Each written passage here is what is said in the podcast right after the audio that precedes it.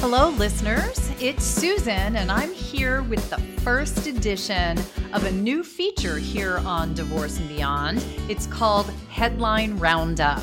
So, monthly, I'm going to be taking some of the top stories about divorce, parenting, relationships, and more from the recent headlines and sharing some insights on what we can learn from these stories that will help you through your journey through divorce and beyond. So, let's dive into the January roundup. Um, so the first case I wanted to touch on was um, you saw it all over the news at the end of 2021, in at the end of December, right? Like in the middle of the heat of the holidays. Um, there were little headlines about the finalization of the divorce of Arnold Schwarzenegger and Maria Shriver. Um, and it was a big surprise to a lot of people because they split up 10 years ago when the whole scandal happened with Arnold um, having an affair with the housekeeper who subsequently had a baby who looks so remarkably like him. It's hard to imagine how no one knew that that had happened. But anyway, I digress. Um, but it was interesting because so many people were surprised um, about the announcement that that divorce was finally brought to a conclusion and actually went to judgment in December. So, a couple of things I wanted to highlight about that. First off, I suspect the timing of that announcement, as I said, in the heat of the holidays, was likely no coincidence. There were probably um, a variety of circumstances that led to that decision because, frankly, when that paperwork gets filed is a decision. Um, it was filed with an agreement, meaning the parties had agreed on everything that they were dividing in their property settlement, etc. And probably another thing they agreed upon was the timing of the filing. And one reason why often celebrities or high profile divorces get filed um, on a Friday at the end of the day or um, during a hot, heavy news cycle where something's going on in the world uh, that might detract from the the the breaking news of this divorce filing or like this one during the holidays when many people are too busy to be paying attention to what's going on in the headlines things will get filed. Um, so i wasn't actually very surprised to see the timing of that. Um, in fact another aspect that plays into it and this is for anyone whether you're a celebrity uh, billionaire or you know any of the high profile divorces that are in the headlines or not you also will often see divorces get filed in december at the end of a tax year or in january at the beginning of the next tax year in order to maximize um, or minimize the tax consequences of the divorce filing um, because you are going from married filing jointly to filing as single in most cases. And so often there will be some considerations um, that the parties can take into. Um, their thought process as they make the decision on when they're going to actually finalize the divorce.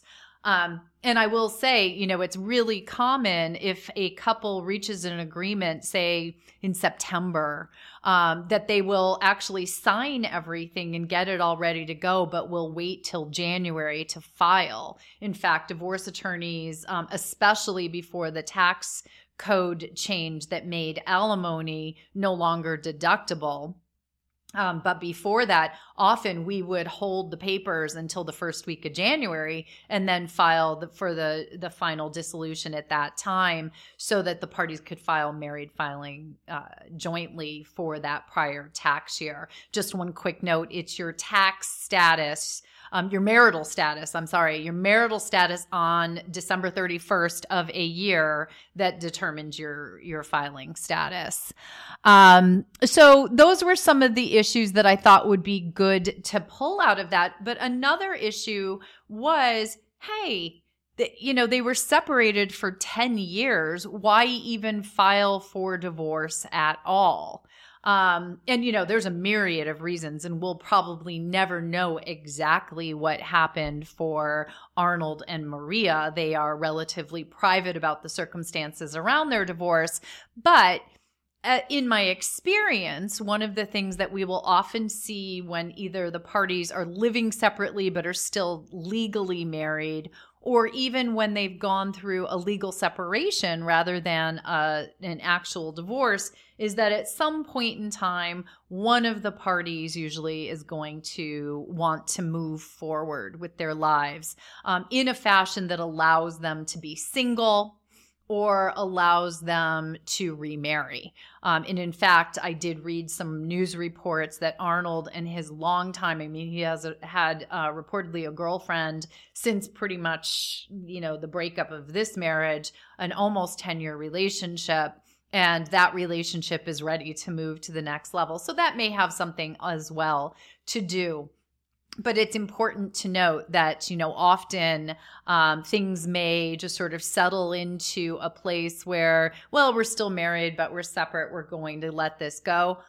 Almost always sooner or later one of the parties is going to hit the point where they want to move it forward so that's Maria and Arnold. Um, there is a more recent and and more upsetting or more dramatic case that recently hit the news. In fact, just in the past week or so, uh, there were reports of the recent domestic violence arrest of um, involving country music star Sara Evans's estranged husband, who's a former NFL player and sportcaster, Jay Barker. Um, the reports indicate that Barker was arrested and charged with, um, and this is pretty big. Uh, felony aggravated assault with a deadly weapon. Um, he was arrested, uh, taken to jail, and he was placed on a 12 hour domestic violence hold, um, which is something that is required under the law in Tennessee. Um, personally, it's something that many states have, and I think all states should have. Um, often, when there's a domestic violence uh, arrest, when the person is bonded out immediately or is released on their own recognizance or whatever, um, there's a, a very high chance in the heat of the moment that there's going to be an additional uh, domestic violence incident. Um, so I wanted to talk about this one because you know, reportedly what happened, this is what you read in the news anyway, is that Barker was in the driveway of the home that he had shared with Evans.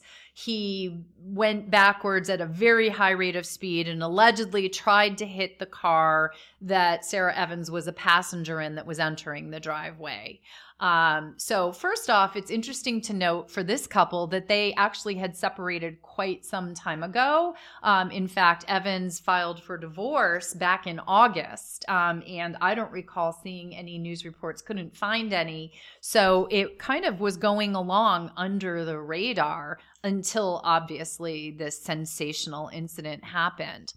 Uh, one thing that pops out at me is that it's actually kind of um, unusual to see a domestic violence incident this far along into the divorce process. Um, usually we see them, not that there's any set schedule to these things, obviously not, but really the most dangerous time for domestic violence is statistically when the parties are separating, when um, somebody is trying to leave an abusive relationship. And I say that I'm not saying that there was domestic violence in this relationship, but where there's one incidence of domestic violence, if this happened, there's often a history of domestic violence between the couple. So I'm talking generally, not about Sara Evans and Jay Barker in particular.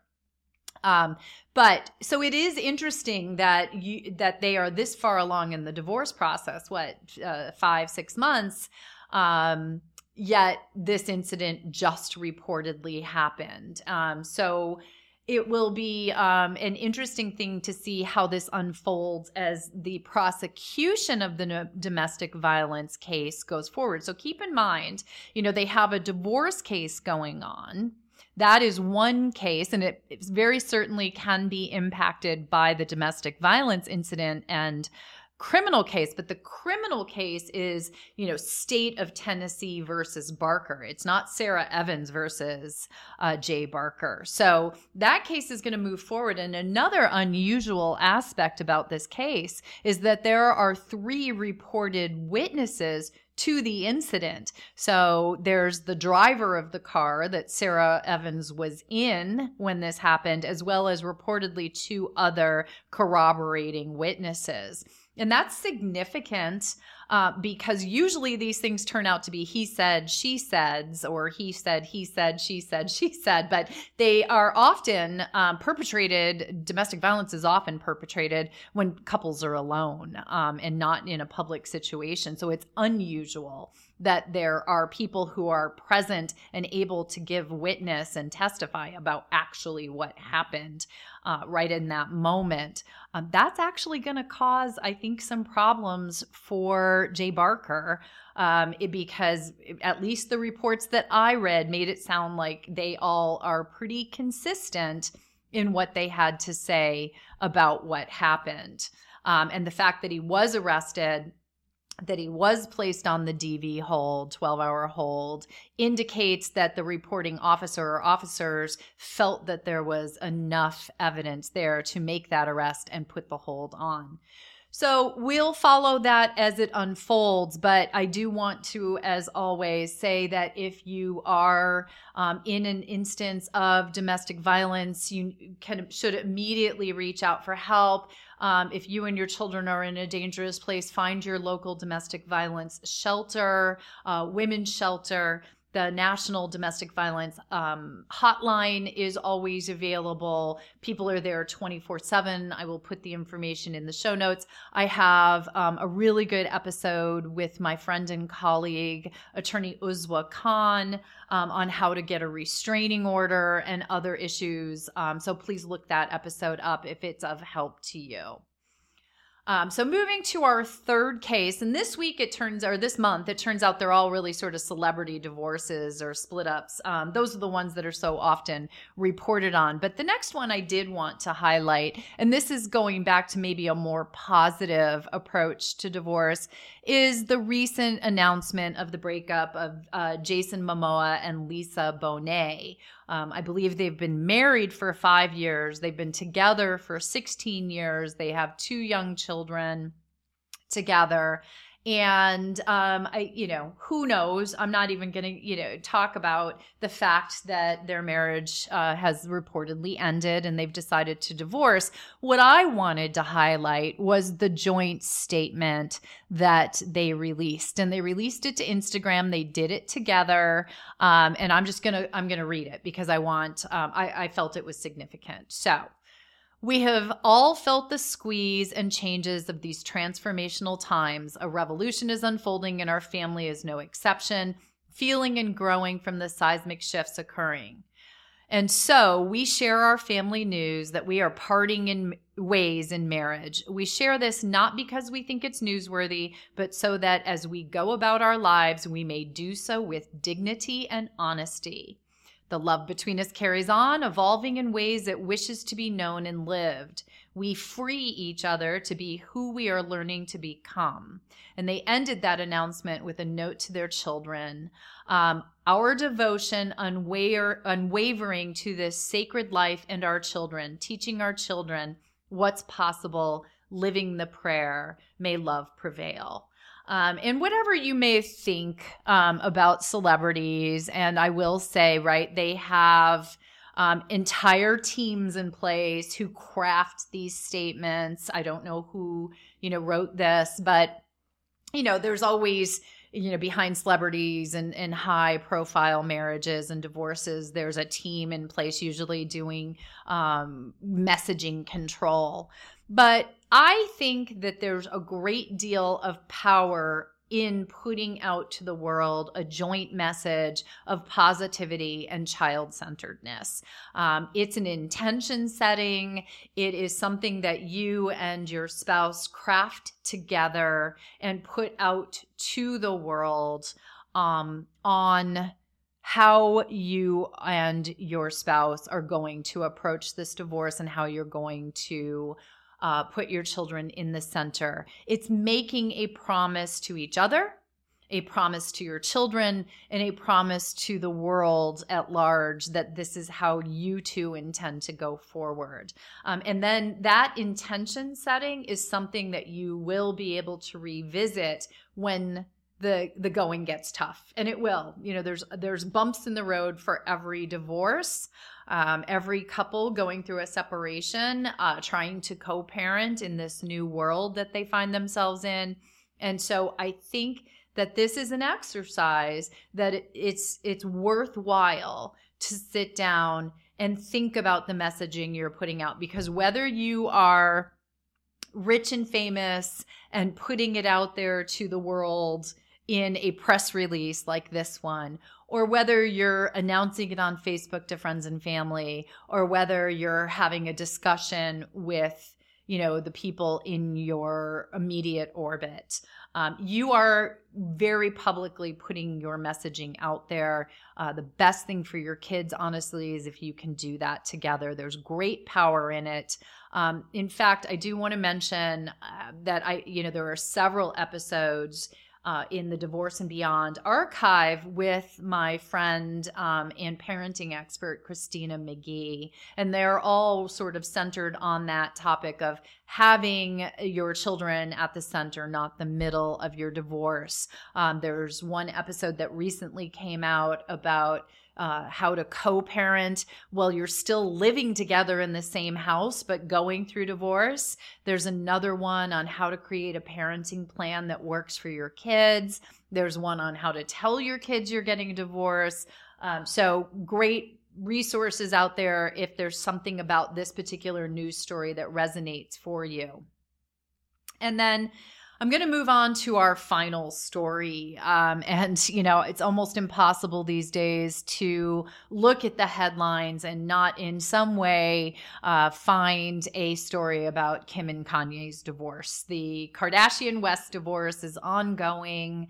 Um, the fascination that the world seems to have with them is ongoing. And recently, in this past week, a story broke uh, about their daughter Chicago's birthday party. Uh, Kanye recently claimed that he was first not invited to the party that Kim and the Kardashians were throwing for Chicago's fourth birthday party. Um, and then that when he did come, try to come to the party, he was blocked from entering because Pete Davidson, Kim's current um, boyfriend, I'm not sure what to call, person she's dating, uh, was in the home. And Kanye released this in a video to celebrity news outlet TMZ, which of course was guaranteed to get maximum exposure. Um, so let's first just unpack a couple of things here. Um, Kim claims that this came as a complete shock and surprise to her, according to reports, that there was always a plan to have two separate parties, um, that Kanye is never blocked from coming over, um, and in fact, that Pete. Uh, has not met her kids, was not at the house, and and you know that there's there's some misinformation here. First and most importantly, the public airing of your parental issues, as Kanye did here, and I'm just going to call it out because he's the one who put that message out there to TMZ, that is bad bad operating procedure. You are publicly airing your dirty laundry for the world to hear or for your Facebook family to hear or whoever you're trash talking your ex to. And it is going to trickle down to your kids. That is just a fact. So if you think that it will make you feel better in the moment to trash talk your ex, and talk about your co parenting difficulties in public, whether you're Kanye West or you're Joe or Josephine Schmo. Um, I encourage you to think twice about that. This does not play well for your kids. And frankly, it's not going to play well if your parenting is ever put under a microscope. And if there's ever a time in life when your parenting will be put under a microscope, it's while you're going through a divorce. So doing something like this, sorry, not a very good idea. Second, um, the, you know, the fact that there were two birthday parties planned, or allegedly were two birthday parties planned, is really common. Um, divorcing families very often do not have those joint parties. Can you do that? Absolutely. Should you do it? Yes. If everyone is going to be able to maintain a low level of conflict and an amicable demeanor if that was not going to be possible or if it was just better and even if it's just one parent who thinks it's better to do it separately that means it's better to do it separately. Um, and so there should be some understanding and parameters about that. So one tip to you all out there is to talk about how you want to handle these things. And this is you know i think another interesting thing about this kim and kanye situation is they seem to have been co-parenting along fairly well it's my perception that as this new relationship with Pete Davidson has gone public and has started to seem to heat up, it has brought about a great deal of reaction on the part of Kanye. Um, very often, people will remain amicable until the advent of a new third party in one of the people's lives, and then you start to things see things going off the rails. So understand that that can happen. So although you may have the ability to co-parent peacefully right now, unfortunately, it doesn't always mean that's going to be what will happen. And you need to sort of have an understanding in place of what will happen if things start to go a little bit off the rails. And that's, you know, my last point here is Kim has come out and said that she's asked Kanye to put more structure around their parenting plan. So I'm going to make an assumption that they have kind of that loosey goosey plan, as as I use that legal phrase to talk about it. Um, loosey goosey plans are like you know one of the parents, the kid shall be primarily with this parent, but the party shall co-parent at times to be agreed upon uh, as they go along between mom and dad or mom and mom and dad and dad that sounds great. And very often it works well people are getting along but the problem is is when there's something that happens and they're not getting along or they don't agree there is no default plan in place um, it doesn't say specifically in your agreement where the kids will be or what will happen when something happens so i always suggest taking the time to craft a set with times, dates, etc. Plan that at least can be your fallback. You can always have that plan in place and then when you need to make changes, you can agree to make changes. But importantly, if you can't agree to change, there's something in place that has to be followed. And I think that's important because if you have nothing, then you leave everyone in the gray area of conflict, right? You're going to argue about what it's going to be. So, one other issue here that I don't want to leave this story without talking about um, is when you are dealing in a you know in a divorce where you have a high conflict parent and or someone who's struggling with mental illness. And you know kanye kanye um, it has been reported suffers from bipolar disorder um, and perhaps other you know issues concomitant issues. Uh, that adds a whole new layer to co-parenting. Um, and so i will again say with a high conflict co-parent and or a co-parent who is struggling with mental health issues it is really important to have a firm parenting plan in place. Absolutely so important in addition to other aspects that just come into it, I do not in any way want to villainize people who are, and I'm going to put in quotes, high conflict um, or are suffering from a mental health disorder. That's that is you know something that many people cannot help.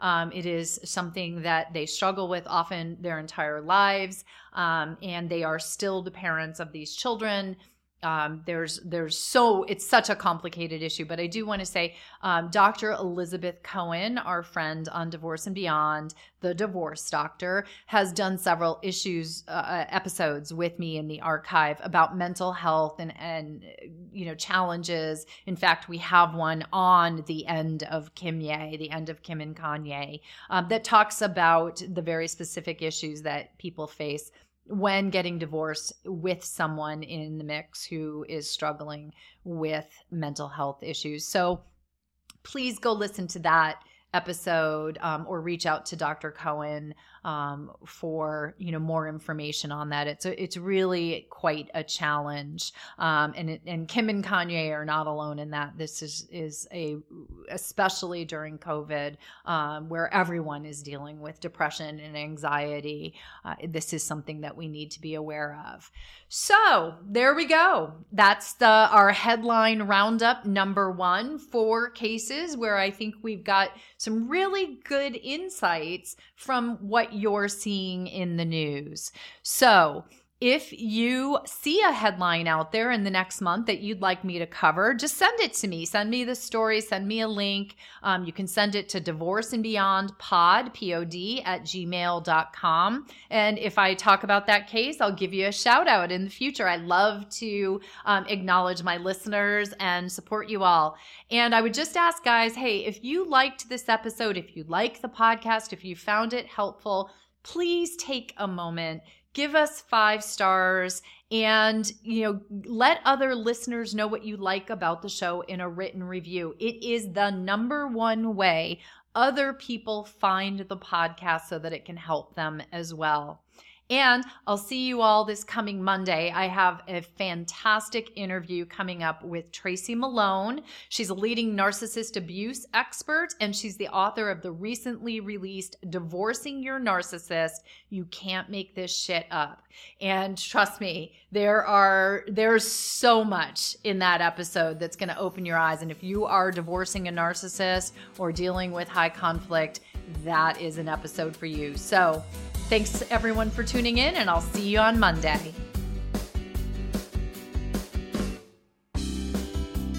The Divorce and Beyond podcast is a production of SEG LLC and Susan Guthrie. We have new episodes coming out every Monday at 6 a.m. Eastern Time. And don't forget the Divorce and Beyond YouTube channel if you prefer video. Follow Susan and the podcast on Instagram at, at Susan Guthrie ESQ and at Divorce and Beyond.